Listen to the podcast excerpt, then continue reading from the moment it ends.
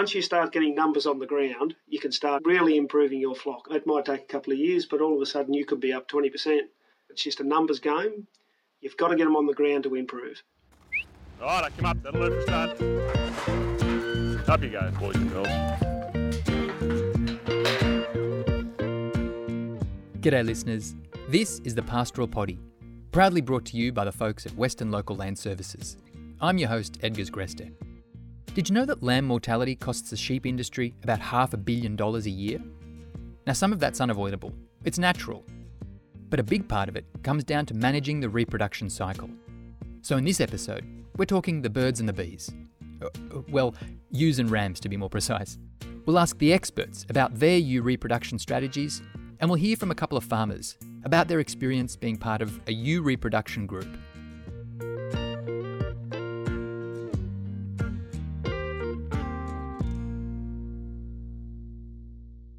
My name's Dr. Sue Hatcher. I run a research development consultancy business called Making Outcomes, and I do work with a lot of um, clients ranging from corporations down to um, doing some consulting work with producers, mainly in the work of um, you know sheep reproduction, applied genetics. Um, I do some data analysis and reporting, and so I cover a sort of wide range of subjects in the sheep industry. We're looking at ewe reproduction strategies, and such an important thing around farming enterprises is really about how do we rebuild our flocks. There's something that you've said in one of your presentations that not all ewes are the same. What do you mean by that, and how should we think about our flock? So, variation between animals is a really important thing that we can use um, to make decisions about which ewes to keep in our flock and which ones to take out of our flock as culls, because not every animal within the flock's the same. So if you take a, a, flock of ewes, there's going to be a range in performance. So you can have the average performance in terms of how many ewes get pregnant and how many twins and singles they have and, and their um, average reproduction rate. But there's also going to be a range. So within that flock, you're going to have some really poor, poor performing ewes in terms of reproduction that maybe they don't get pregnant, they're lowly fertile. If they do get pregnant, they'll only have, you know, maybe a single lamb. And then the, the lamb survival to weaning is going to be quite poor. But if you look at the other end of the scale, you've got some ewes in the flock that have amazingly amazing reproduction performance. So, given the same feed and the same, um, you know, pasture conditions, some ewes, um, you know, their, their, their differences between the bottom and the top in terms of fertility can be about 30%. The difference between the bottom and top ewes in terms of lamb survival can be about 50% and that translates into you know a difference in some flocks of 100% between the bottom 25 and the top 25 in the number of lambs weaned per ewes joined.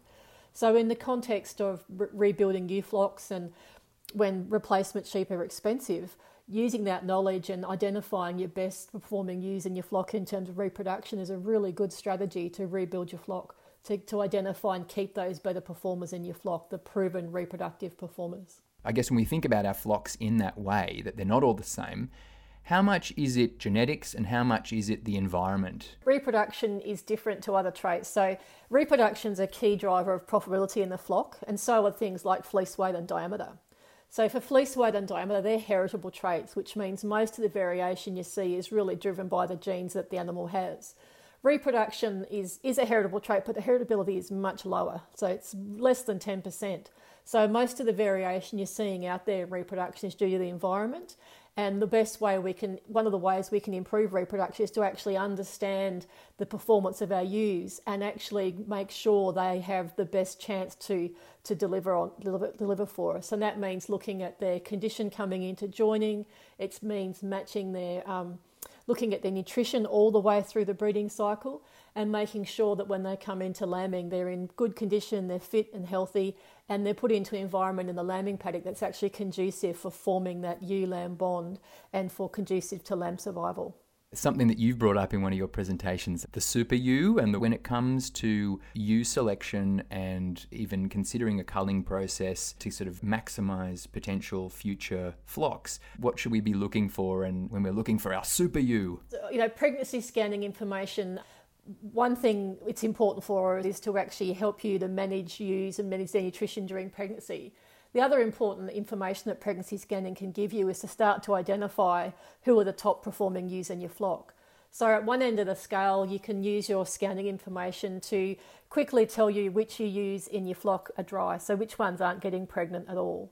And generally, the best practice we would say is give your ewes two chances. So if they're dry one year, maybe put an ear notch in the ear or something like that to identify them. If it comes around to scanning again next year and they're dry again, well, they should be a priority for culling because they're ewes that are unlikely to get pregnant.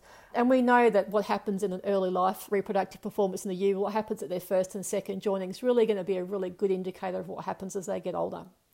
So if, if a ewe comes up to scanning and she's been dry last year and she's dry again this year, well, she's really one you want to prioritise as a cull from your breeding flock. If she remains in your flock with your pregnant ewes, all she's going to do is compete with them for feed. So it's really important to take those double dries out. Now, the other thing we can do too is maintain and, and keep those ewes in your flock that consistently are pregnant with twins because you're getting, you know, twice the lambs out of them. And so pregnancy scanning information helps you identify those best and those worst performing ewes. Now, if you combine pregnancy scanning with wet and drying, which is something you ideally you would do at marking, and I know marking is a busy time of the year for people, but if you can sort of take the time to, to wet and dry ewes, which means have a look at their udder, look for evidence of whether they've reared their lambs or not, then you'll know from your preg scanning information which ewes have got pregnant, which ones have got singles or twins. Then you'll also know which ones have successfully reared their lambs. And all of a sudden, you now know which of those top performing ewes you've got, which are the ones that are getting pregnant for you, and which are the ones that are rearing your lambs. And they're the ones that are the priority for you to hang, in, hang on into your flock. And what we also found too is with those high performing ewes, it's, it's really worth considering keeping them from another one or two lambing opportunities. I'm not saying keep all of your old ewes, but really go through them carefully. Have a look at their teeth, have a look at their udders, combine it with the information you've found from wet and drying and preg scanning, and those high performing ewes, it might be 15, it might be 20, it might be 30% of, your, of those older ewes, they're really worth having a good think about running them around again and giving them another one or two lambing opportunities. And, and what that'll do for you too is from a genetics point of view, that'll keep those good reproduction genes in your flock. So use um, any, any daughters that those high performing ewes have will have those genes exactly like she had that made her high performing ewe. So over time, um, we can use that proportion of reproduction that's genetic and that will build up those numbers of high performing ewes in your flock. I can't help but think of sporting analogies when you mentioned keeping some of your older ewes on and, and I play in a mixed football team with mixed age groups and you know we've got some really experienced older fellas playing and some younger guys in the team as well and that mix on the field is really beneficial. Can you sort of translate any of that in terms of when we're thinking about our overall ewe reproduction strategies around keeping different age cohorts together. Have you got any thoughts around that in terms of the mix and the age group? That's definitely definitely an issue because we know that younger ewes in particular tend to have lower reproductive performance. So we know that if you have a, a, focus or you have a younger age structure in your flock and you have a high number of maidens coming into their first joining, they're going to have lower reproduction rate because you do get that experience and we do learn as we get older with each reproductive experience. So it's important, particularly for those younger inexperienced ewes, to lamb them in smaller mobs at lambing time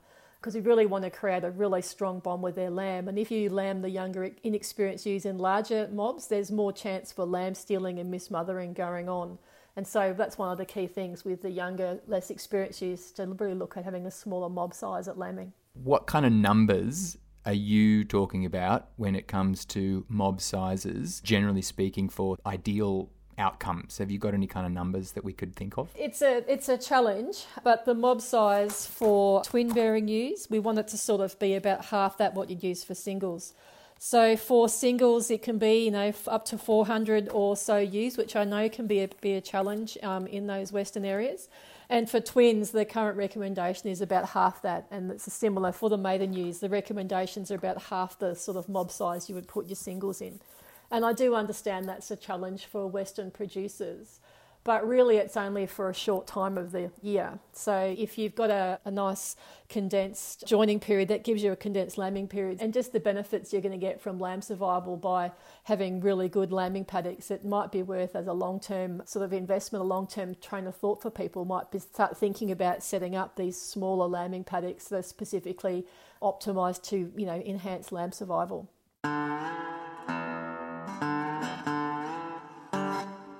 Lamb survival's the largest cost to the sheep production industry.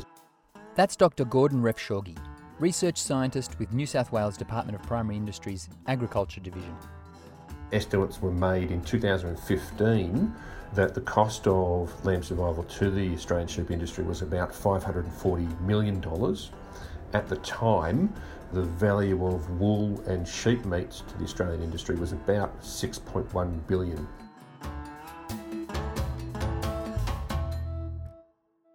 Gordon says that in order to improve ewe reproduction, we need to understand the causes of lamb mortality. 10% of single lambs on average are dying, and it's around about 30% of twins, which is too high. If your flock is really well managed and you've been selecting your animals well for repro and you've got a good environment and you're lambing at the right time, single lamb mortality could be as low as 3 or 4%, and twin lamb mortality might be down at, at between 10 and 15% if you aren't managing your animals very well, you're lambing at the wrong time, or things unwind on you, like an abortion storm, like uh, wild dogs run through the flocks, pigs, extra predation pressure, drought, all of those things will impact on the performance of those ewes, and you start to move away from 15% and you move towards the back end of 25% or even greater. That's the more level. More is really about management Management includes timing, so lambing at the right time of the year to minimise the exposure of those animals to these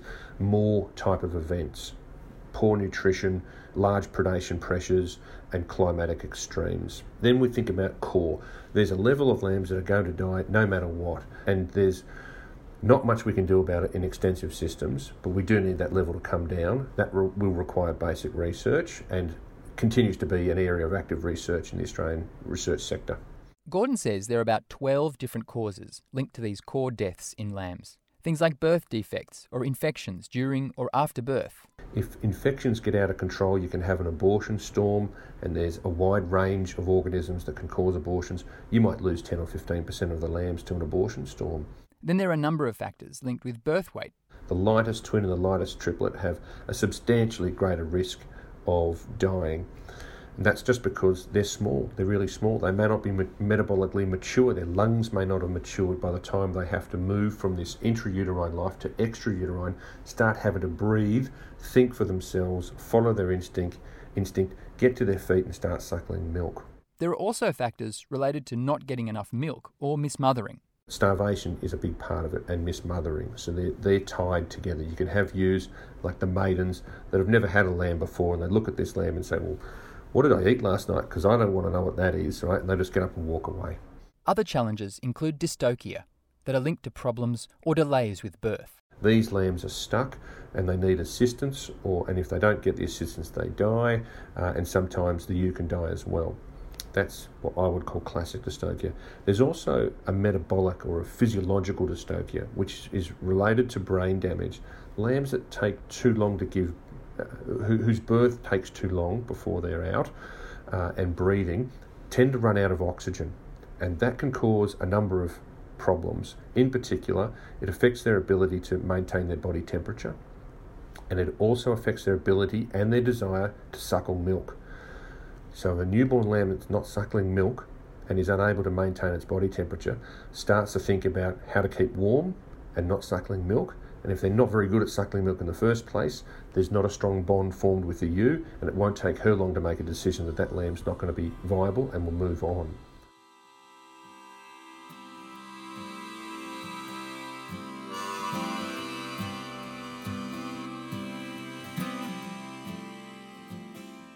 For people to just own their own farm and don't see anything else or do anything else, they're really probably going to struggle to come up with new ideas or try different things. Um, you just tend to get in the same old groove, so to speak. That's Stephen McGuffick, merino wool and meat producer based about 100 kilometres west of Hay in western New South Wales. He's been part of a lifetime Ewe group with a bunch of producers in his region. By doing that, that lifetime ewes, we go around to everyone's farms and we look at what they're doing and you can see what they've tried and whatever, and you actually see firsthand what's going on. So it really makes you think about what you're doing yourself and think, oh, yeah, perhaps I might try that, see if that works. Or we sort of have a bit of fun with it. It's almost like a bit of a competition, particularly between Simon and myself, we're always talking to each other about how high a percentage, scanning percentage we got and stuff like that. So it's almost like a bit of a competition, I suppose, but in, in a friendly sort of a way. But it's certainly a bit of a buzz, particularly in a year like this where we, you know, we get record percentages and probably the same in the sale yards. We've got some record prices. Yeah, but certainly good outcomes are what we're looking for, particularly for me, for the country and, and for my stock. So, yeah. What we talk about is coming into joinings, particularly uh, that rising plane of nutrition, is is to get that sheep on the up. You call it, I suppose. And, and what it is, it's about having that sheep on the improve, maybe putting on weight, but not necessarily, but certainly not being pulled down by dry conditions or anything like that. So sometimes you can be lucky in our areas like we are at the moment, and you'll get uh, you'll get some rain or something like that, and that, that in itself will do that. That'll put it onto that rising plane of nutrition, and you get a little bit of green pick and stuff like that, and it gets them going. Otherwise, you might have to, um, you know, ewe might have to start a bit of a feeding program just to pick them up coming into that joining period, just to get them cycling, and then hopefully they're going to join up all, all right.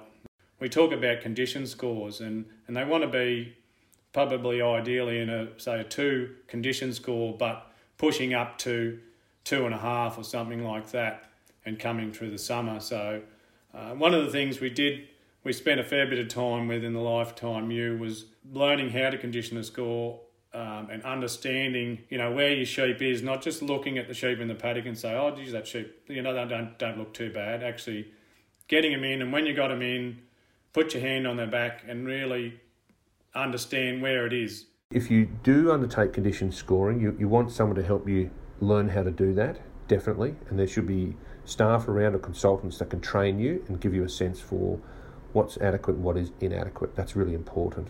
Essentially, we're feeling for the sharpness of the bones to help us distinguish between an animal that's just a little bit low or a little bit higher in a condition score class, but ultimately the fullness of the eye muscle and the amount of fat cover on top gives you a sense for what the condition score of that animal is. So essentially, if you were to clasp your hands together as if you were about to make a prayer, uh, and as you pull your hands closer to your body, you start to create the spine. You'll create a spine of the body of the animal, and your fingers can be the spinous processes that run along the ribs of the, the, the dorsal ribs of the backbone when you then open up your fit hands a little bit and push your wrists out and you start to make like a house shape or a flatter shape, you start to run through what I could call body condition scores. So when you're starting by making that prayer, you're at condition score one. As your hands move apart to becoming almost level with each other, you're up to condition score five. And that really reflects the shape of the back of the animal what's happening is that the muscle tissue along the loin is filled up with muscle tissue and energy, and the fat tissues and the fat cells are also starting to fill up, and you get a fullness of the loin. What we're looking for is we're not looking for an animal that's just about to make a prayer, and we're not looking for an animal that's got no spine that can be felt, no bones that can be felt. It's a flat backed animal. We don't want to see those. We want to be finding somewhere just somewhere in between. You want to be able to just feel those ribs reasonably easily. You want to feel, make sure that there's muscle tissue in that loin, and that's around about going to be a condition score three. I, uh, I, I, take it you can't practice condition scoring on, on your family, right? You can't practice it at home. You've got to do it with the animals. Is that right? Yeah, uh, you probably it won't be popular, definitely.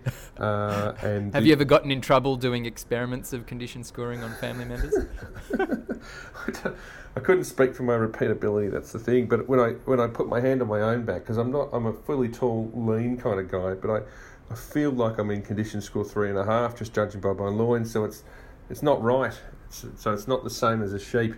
Uh, you can't do it with your eye, but you can when the animals are off shears, freshly off shears sheep. You can see what's happening in uh, around that hip and that loin shape. Once those animals start to grow wool, you actually can't do it, and it it really is inaccurate just to look at an animal and say, yeah, they look terrific. You can see a big woolly sheep, nice and round, very forward and conditioned looking, and go put your hands on there and you get a different story altogether. You've got to do it. That's the thing.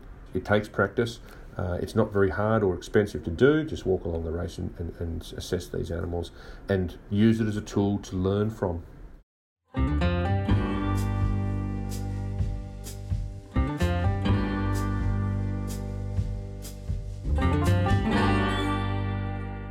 It is a practice makes perfect sort of thing. That's Carolyn Booth. Along with husband Simon, they manage their family farm, Humewood Station, about 40 kilometres west of Booligal in western New South Wales. And their advice for condition scoring is to be consistent with it. So you can understand when things are a bit tighter what a lower condition score feels like, and also having someone beside you that knows what they're talking about and making that assessment and then you can discuss where you think that you might sit so that you can, you know, build that knowledge bank up of understanding that, that condition score. There's an ideal condition score, but does that look different out in the Western region? I think that the most important thing at joining is the rising plane of nutrition. So you can have a really fat ewe and brilliant condition score, but if her food quality is going down, she's not going to cycle as well as a you know a condition score to you that's all of a sudden you know getting an increase in nutrition and, and building up i think that probably has a bigger effect on on your conception than an actual standard set condition score. It's it's the rising plane. Like we've had ewes here, sort of 2.7, 2.8s, which I think by the book should be 3.2s. We've fed them a high protein pulse diet, and got incredible results. We've also had big heavy ewes in a very ordinary season come in and been disappointed with the with the scanning results out of those. So I think a lot lot's got to do with looking at the country, looking at the ground, and what feeds in front. And if it's not there, I think you need to really seriously think about feeding for conception, which is productivity, no matter what condition score they're in. If if the country hasn't got the feed and the cover, you have to seriously think about spending some money on them to get that conception right. Two years ago, the conditions on Simon and Carolyn's property told them to rest the country, and so they containment fed their ewes during joining with great results. Everything was locked up straight after shearing, so probably eight weeks prior to joining. We joined everything in containment areas. Um, we fed probably above the recommended rate. Um, District average for conception was probably 25 to 30%. We managed with 90% conception. We left one mob out um, that were trail fed the same amount of um, grain as the containment areas, and I think there was a 12%, they were 12% lower than the containment area. So, yes, we, we've done that in, in the past. The conditions made us bring them in. We fed through the 2000s in the paddocks and destroyed the country. We won't do that again. If we if we're forced to feed, they come in, and we've proved that you can get the conception. We compare with everyone around us, and we know what everyone's getting, and we know what we're getting. There was probably a 60 70% difference between containment feeding and people who just left them in the paddock. Looking back at those results, comparing to to the the district average, what do you put it down to? I think the the sheep in the in the bigger paddocks were walking off excess grain. We had um, you know, say a couple of thousand sheep in a 10 or 15 acre paddock, you give them as much straw as you can. They're content. They're fed every second day. Uh, the ones in the paddock were getting fed every second day, but they're still walking around. They're burning off what you're giving them. So I think their nutrition levels were down because they were walking off. The containment area ones were sitting down happy as chewing their cud, and you know the rams were doing what rams were meant to do. And and I guess you get that you know, resting the country as well as an added benefit there if you're doing the containment feeding, which you've sort of experienced the hard way. Yes, yes, resting the country, especially this this western, we're, we're sort of bush bush country with with a bit of grass country and a bit of creek country. Um, once you knock it around, it, it just takes forever to come back. You, have yeah, it's a two way street. You, you get the conception and you're also looking after that country, hoping for a bit of a rain so you can put them out to, to lamb them down and, um, yeah, start again.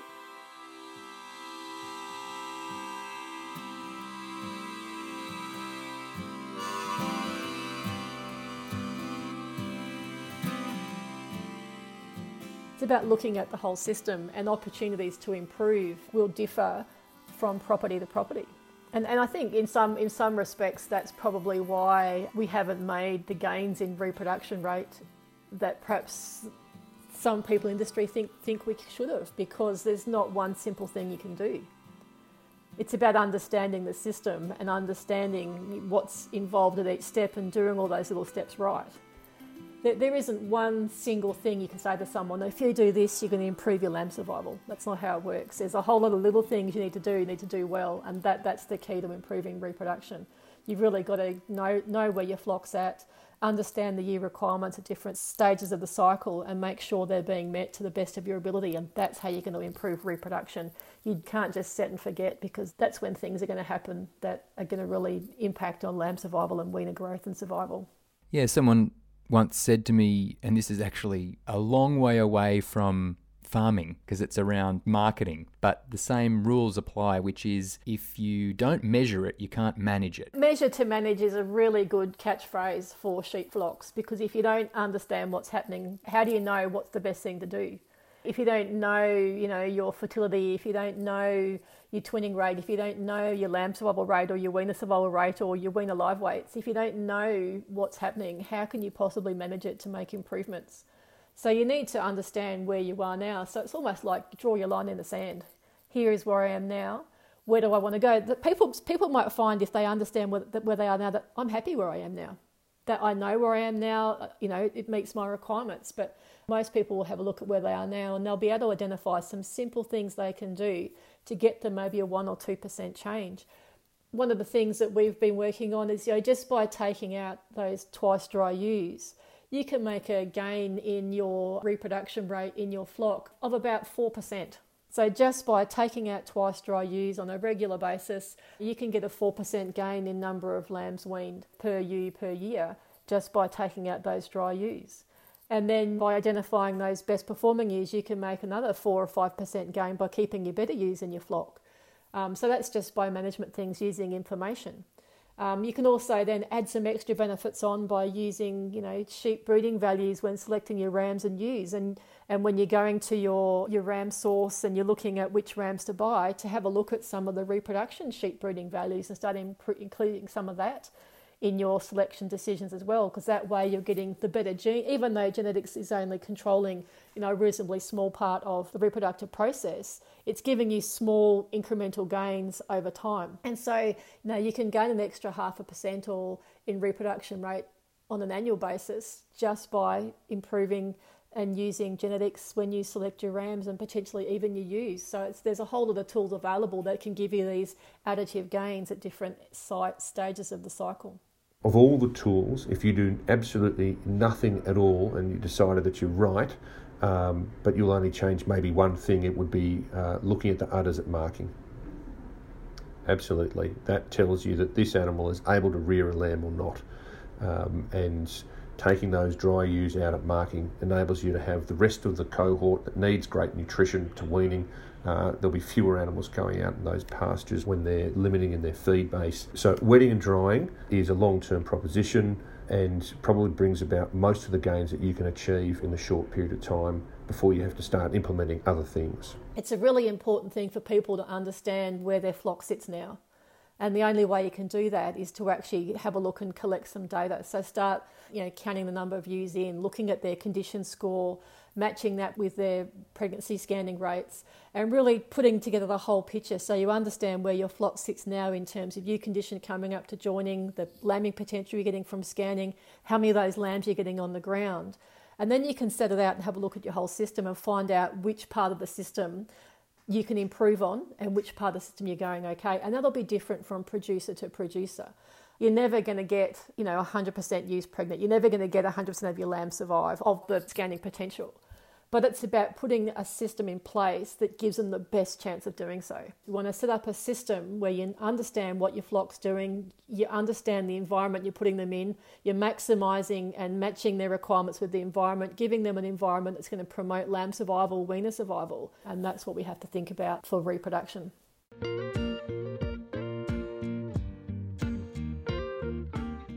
If you're fit and healthy yourself, you're going to have fit and healthy children, and I uh, suppose likewise with sheep. If you look after the ewe, the ewe will look after her lamb, which will progressively become your weaner, which will become your maiden. And if they've had a tough beginning in life, then they're not going to join up as quickly, and you know, you're going to have a lot more dry maidens if they haven't had a good start in life. So look after your ewe, and she'll look after you. Pastoral Poddy is produced by the Grow Love Project on behalf of Western Local Land Services. To catch all the other episodes, subscribe to the show on your favourite podcast player and make sure to share it with a mate. Thanks for listening.